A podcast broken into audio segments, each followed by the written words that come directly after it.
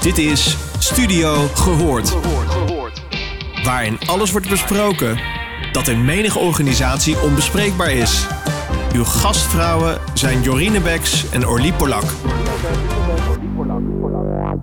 Welkom luisteraars, het is weer uh, tijd voor de terugblik uh, van de week. Jorine en ik zitten er helemaal uh, klaar voor. Jorine heeft een lekkere tiramisu aan de andere kant. Heerlijk! Ja, ik het, dus, ik het dus niet, maar verschil moet er zijn. En vandaag gaan we het een beetje hebben over taal en taalgebruik. Jorine had een hele mooie tegel deze week. Over je mag het leven van een ander niet verhabbezakken. Staat er bij Jorine bewust. En uh, wat misschien leuk is voor de uh, luisteraar. Ik heb even opgezocht wat nou verhabbezakken betekent. En waar dat woord nou vandaan komt. Ze beweren in Zeeland, dat is nog discutabel, Jorine, want sommige provincies zeggen dat is niet waar. Maar uh, de Zeeuwen zeggen ja, dat is een heel oud woord, dat komt bij ons vandaan. Dat is al in 15 zoveel al voor het eerste keer genoemd daar en daar. En dat betekent, uh, je mag het leven van een ander niet verknoeien. Maar het heeft ook meerdere betekenissen als afsnauwen en dat soort dingen. Maar het is natuurlijk een heel mooi woord, die dus ook wel ja, gedrag omschrijft wat je kan observeren. En mijn, uh, ons thema voor deze week is dus uh, taalgebruik. En welke impact taalgebruik nou heeft op die psychologische veiligheid.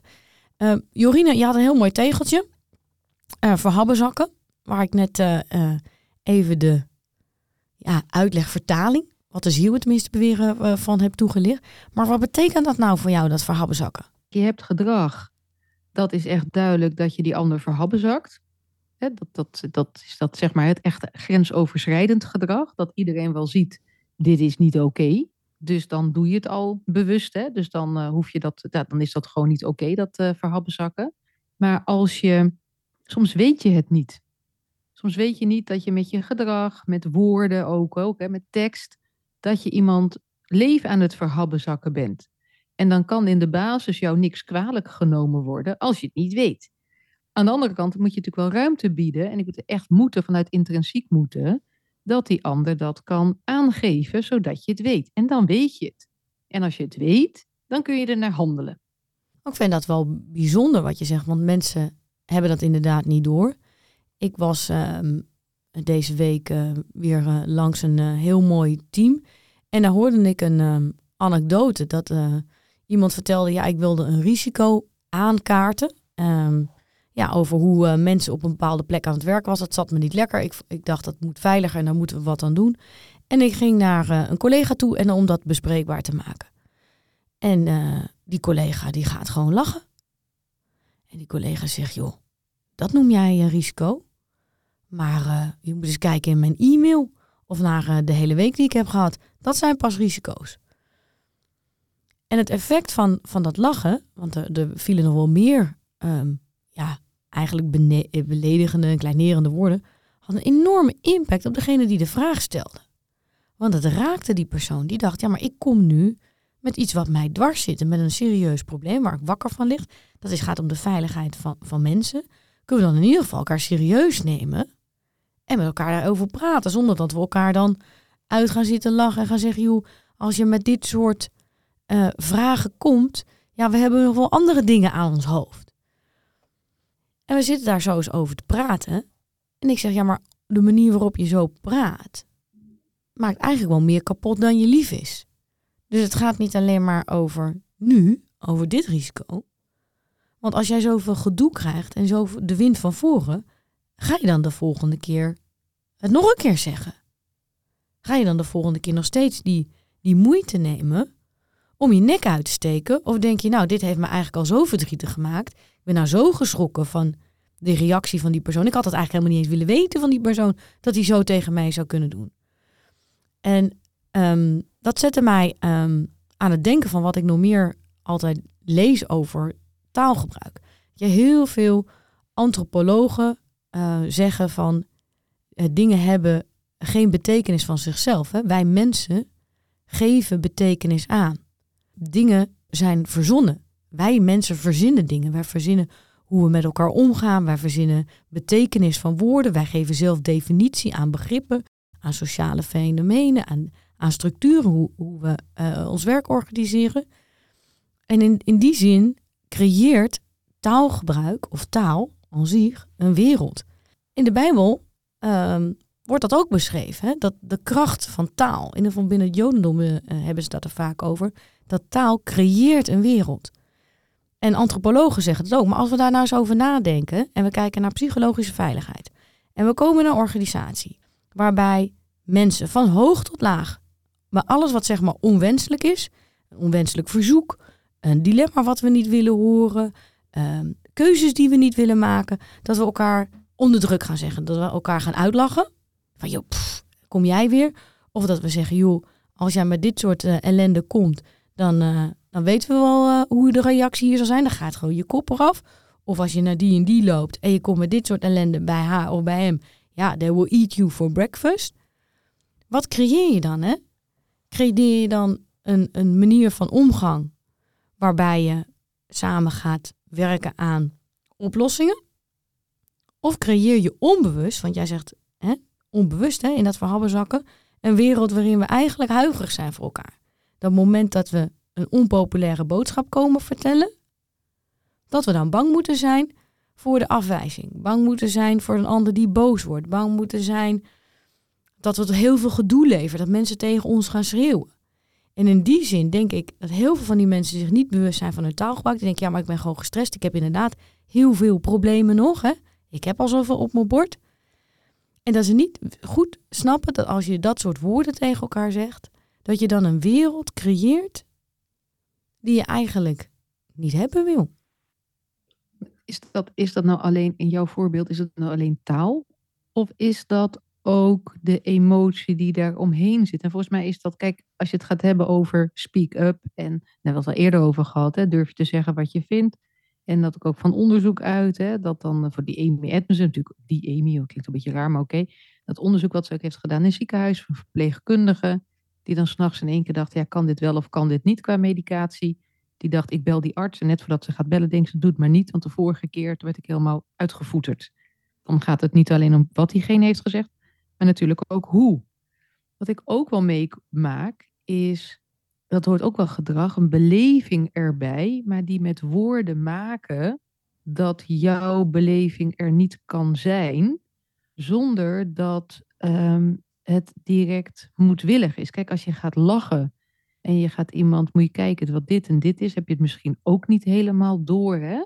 Maar ik had deze week ook had ik een voorbeeld nou, van een leidinggevende die helemaal ging vertellen dat hij helemaal boven in de top zat en wat voor invloed hij had en dat hij eigenlijk nergens last van had. En dat is dan ook waar. Hij heeft nergens last van. Wat hij misschien dan niet beseft, is als je dat zegt, dat het overkomt alsof die ander zich misschien aanstelt. Want ja, hij heeft nergens last van. Dus moet er iets. Dus dat is misschien nog weer meer taal. En ook wat je net zei van uh, dat eat you for breakfast of zo, weet je. Dat geeft ook wel een bepaalde duiding. Dat je denkt, wat zeg je nu eigenlijk? Hè? Welke woorden gebruik je? Of gebruik je ik vind dit of gebruik je ik voel het zo?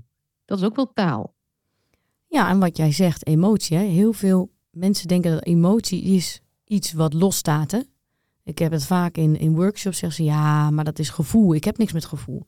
Maar gevoel is een andere manier van denken. Dus er zijn heel veel onderzoeken al naar gevoel geweest van wat is dat nou? Dat, is, dat zijn jouw neuronen in jouw hoofd die jou ook een boodschap geven. Want als er gevaar is ja, en je moet direct handelen, dan ga je niet eerst rationeel zitten denken, hé, hey, dat is een hele enge wolf. Die zou mij kunnen pakken en bijten. En dan ben ik dood. Nee, dus je gevoel meteen, bam, ik voel me angstig. Dus dat, dat gevoel is ook gewoon communicatie. En dat is ook gewoon ja, taal eigenlijk, maar dan een, een onuitgesproken taal. En die emotie, die versterkt zeker die communicatieve boodschap. Want taal gaat natuurlijk om communicatieve boodschap. Wat breng jij over? Wat creëer jij? En hoe meer emotie daarbij komt, dat kan agressie zijn, dat kan verdriet zijn, dat kan uh, uh, iets anders zijn, hoe meer nadruk je dan op die boodschap legt. Dus ik herken dat wel, dat je dat zegt, dat dat het veel groter maakt. Maar wat het wel is, is dat onbewuste, dat is natuurlijk heel lastig. Want uiteindelijk zit je in een cultuur die iedereen per ongeluk heeft gecreëerd, waarin we eigenlijk elke niet populaire boodschap wegwuiven, weglachen, ehm, onder druk zetten, in ieder geval niet serieus nemen. Waarbij er een cultuur ontstaat van ja, er is hier gewoon eigenlijk geen psychologische veiligheid.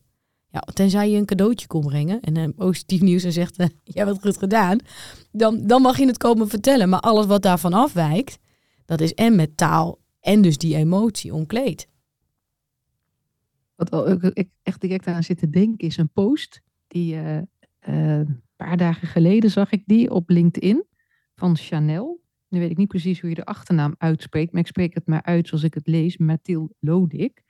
En um, zij is, uh, zij is zich heel bezig met antiracisme, diversiteit en inclusie. En ze had echt een geweldige post waarbij zij zegt, uh, zij zegt altijd zo, impact boven intentie. En de intentie kan namelijk heel positief zijn. Echter, als de impact negatief is, waar kijk je dan naar? En heeft ze echt een heel mooi voorbeeld over, uh, stel je danst in de disco. Uh, dat klinkt heel cool. Jij en ik in de disco. En ik ben niet helemaal handig. Het heeft volgens mij ook geen disco meer, maar goed. Nee, daar vind ik het zo leuk om wel het een disco te noemen. We dansen in de disco. En ik ben niet zo handig en ik heb niet door dat jouw voet er staat. En ik, sta, ik stap op je voet. Maar omdat ik helemaal niet door heb dat jouw voet daar staat, stap ik met mijn volle gewicht, ram ik op die voet. Want ja, wist ik veel dat die voet daar stond. Hoe kon ik nou weten dat die voet daar stond? Wat is dan waarschijnlijk het effect? Wat roep jij dan heel hard? Sorry. Nee, jij, ik sta op jouw voet, dus ik zou als ik jou als heel hard auw roepen. Auw. Dus dan roep je heel hard, ja, heel goed. Ik moet, de volgende keer even van tevoren oefenen voordat de podcast start. Maar hoe dan ook, dan schreeuw je al heel hard, auw, dikke kans dat ik, mezelf kennende ook, roep sorry. Want ik had helemaal niet de intentie om iemand pijn te doen. Maar ja, de impact van die stap opzij was toch wel dat jij een hele zere voet hebt. Misschien wel gebroken en weet ik wat voor vreselijke ellende. Wat je ziet in gedrag en taal, is dat we dan iets zeggen. En dan zeggen, ja, maar het was niet de intentie. Nee, oké, maar je hebt vervolgens wel iemand dezelfde pijn gegeven, hè, zonder ook maar enige rem, door, hè, als het ware wat ik net op die voeten staan. En dat voorbeeld, uh, dat vertelt ze. En dat vond ik wel echt heel grappig, ook naar aanleiding waar we net over hadden, emotie en gedrag. Uh, uh, onbewust verhabbezakken met mijn stelling. Hè. Als je het niet weet, ja, kan het dan kwalijk worden genomen? Nee, maar als je het dan weet, heb ik er niet aan toegevoegd. Maar als je het dan weet, dan zou een oprecht sorry wel op zijn plek zijn. En, uh, en je niet gaan verdedigen vanuit, ja, hoe kon ik nou weten dat jij dit vervelend vond? Ik vind het een hele mooie wat je zegt. Want eigenlijk is dat de manier uh, om te voorkomen dat die taal een cultuur en een omgangsvorm creëert die je eigenlijk allebei niet wil. Dus als je inderdaad in je stress in die, naar die collega toe te veel afsnauwt, te harde woorden gebruikt, um, in, je, ja, in je haast dingen zegt waar, waar de ander uh, denkt van ja, dit raakt mij, hè? En, en je grijpt dan eigenlijk niet in, dan bestendig je die omgangsvorm. Maar wat jij geeft als voorbeeld is natuurlijk de perfecte interventie. Hè? Dus het moment dat je denkt, hé, hey, ik heb hier nu iets gezegd wat ik niet wil bestendigen, iets niet wat intussen ons blijft staan, zo gaan wij met elkaar om, dan zeg ik sorry. Of, of ik laat in ieder geval blijken dat het me niet mijn intentie was om jou de mond te snoeren. Of dat het me niet mijn intentie was om, uh, zoals die directeur bijvoorbeeld in die zaal bij jou, bij anderen te zeggen, joh, ik, ik probeer niet jouw positie te bagatelliseren. Of het dilemma wat jij nu naar voren brengt te bagatelliseren. Ik vind dat een hele mooie uh, ja, benadering van iets wat je per ongeluk creëert met taal. Ja, en ook wat het vaak is, is met name als mensen oprecht de bedoeling niet hebben, uh, schijnen mensen heel snel, wat ik zo lees, defensief te reageren. En dan ga ik toch wel eens mee met die bril eens kijken hoe dat dan is. Als ik helemaal onbewust dus jou iets aandoe, jou dus zeg maar je leven aan het verhappenzakken ben, of net in dat voorbeeld op je voet ja. aan het stampen ben, onbewust, dan, uh, dan doe ik je wel pijn. Dus ga ik me dan verdedigen en blijf ik hangen? Ja, maar dat wist ik toch niet en hoezo dan? Even als je gaat kijken naar de Zwarte Pieten discussie. Ja, ik wist niet dat je er last van had. Ja, weet je, hoe kon ik dat nou weten? Een beetje dat stuk. Hoe kon ik nou weten dat jij er last van had? Dat ik, even in het algemeen, en niet jij, maar dat jij last had van Zwarte Pieten. Ja, hè? hoe kon ik dat nou weten? Hoe kon ik dat nou weten? Dan kom je nooit tot verbinding. Nee. Terwijl als je dan in dat moment je kunt inleven in die ander. En op zijn minst dat je kunt zeggen, goh joh, is nooit mijn bedoeling, sorry. Volgens mij zit, zit in het oprecht een excuus kunnen maken. En daar heb je ook taal voor nodig. Maar dat is ander taal. Dat is misschien wel meer nederige taal. Hè? Ehm, krijg je weer verbinding. Kijk, wat ik denk dat het probleem is, is dat heel veel mensen willen graag hun eigen zelfbeeld overeind houden. En het moment dat jij iets doet wat niet jouw intentie is, dan, dan strookt dat niet met jouw zelfbeeld. Dan krijg je een beetje kortsluiting in de kop. En denk je, nou, zo ben ik niet, dat ben ik niet, dat ben ik niet. En dan is bij veel mensen de reactie is uh, of het ontkennen of het verdedigen. Dat is eigenlijk, uh, of het goed praten. Um, dat zijn die dissonanties. In de psychologie hebben daar veel onderzoek naar gedaan. Is dat het moment dat, dat jij iets doet wat niet strookt met je eigen beeld over jezelf, dat, dat, dat geeft een soort kortsluiting. En het is heel moeilijk om in het moment dat dat gebeurt, om uh, zoveel oefening bij jezelf te hebben, dat je, dat je dan zegt, hé, hey, ik kan fout zitten en mijn zelfbeeld blijft overeind. Want, want we hadden het ook wel eens over perfectie. Moet je altijd perfect zijn om het goed te doen? Ik denk dat je het heel goed kan doen zonder perfect te zijn. Maar dat heel veel mensen van zichzelf een enorme hoge drempel neerleggen. Van het moet nu allemaal perfect. En op het moment dat dat dan niet perfect is, hoe, hoe, hoe werkt dat dan nog in het zelfbeeld? En dat zelfbeeld wil je overeind houden en heb je ook nodig. Maar wat je ook wil, is, is waar jij heel vaak over praat, is het kunnen verplaatsen in die ander. Want als, als dat niet lukt, omdat je per se dat eigen beeld van jezelf overeind wil houden, dan is het heel moeilijk om uh, rekening te houden met die ander in het taalgebruik, in, uh, in het serieus nemen van iemands bezwaren, uh, in het samenwerken naar de omgangsvormen die je wel hebt. Dat wordt dan heel lastig. Ja, het gaat natuurlijk ook om in hoeverre ben je bewust van de, de impact van je eigen interactie. En, en dat je, als je dat weet, dan heb je dus ook invloed. Um, en in hoeverre ben je in staat om hand in eigen boezem te steken? Uh, is dat, ik denk in wat jij zegt, dat moment dat jij een lager zelfbeeld hebt, ofwel een heel graag heel hoog zelfbeeld hebt, waar je aan moet voldoen, en je bent krampachtig bezig altijd op daar een tien voor te halen, je doet iets en die ander zegt dat, om overeind te blijven schiet je in de verdediging. Ja, dat is toch niet mijn bedoeling? Hoe kon ik dat nou weten? En uh, bla bla bla. In plaats van, goh, ja, nu heb ik wat geleerd en dit was niet, dit was niet mijn bedoeling.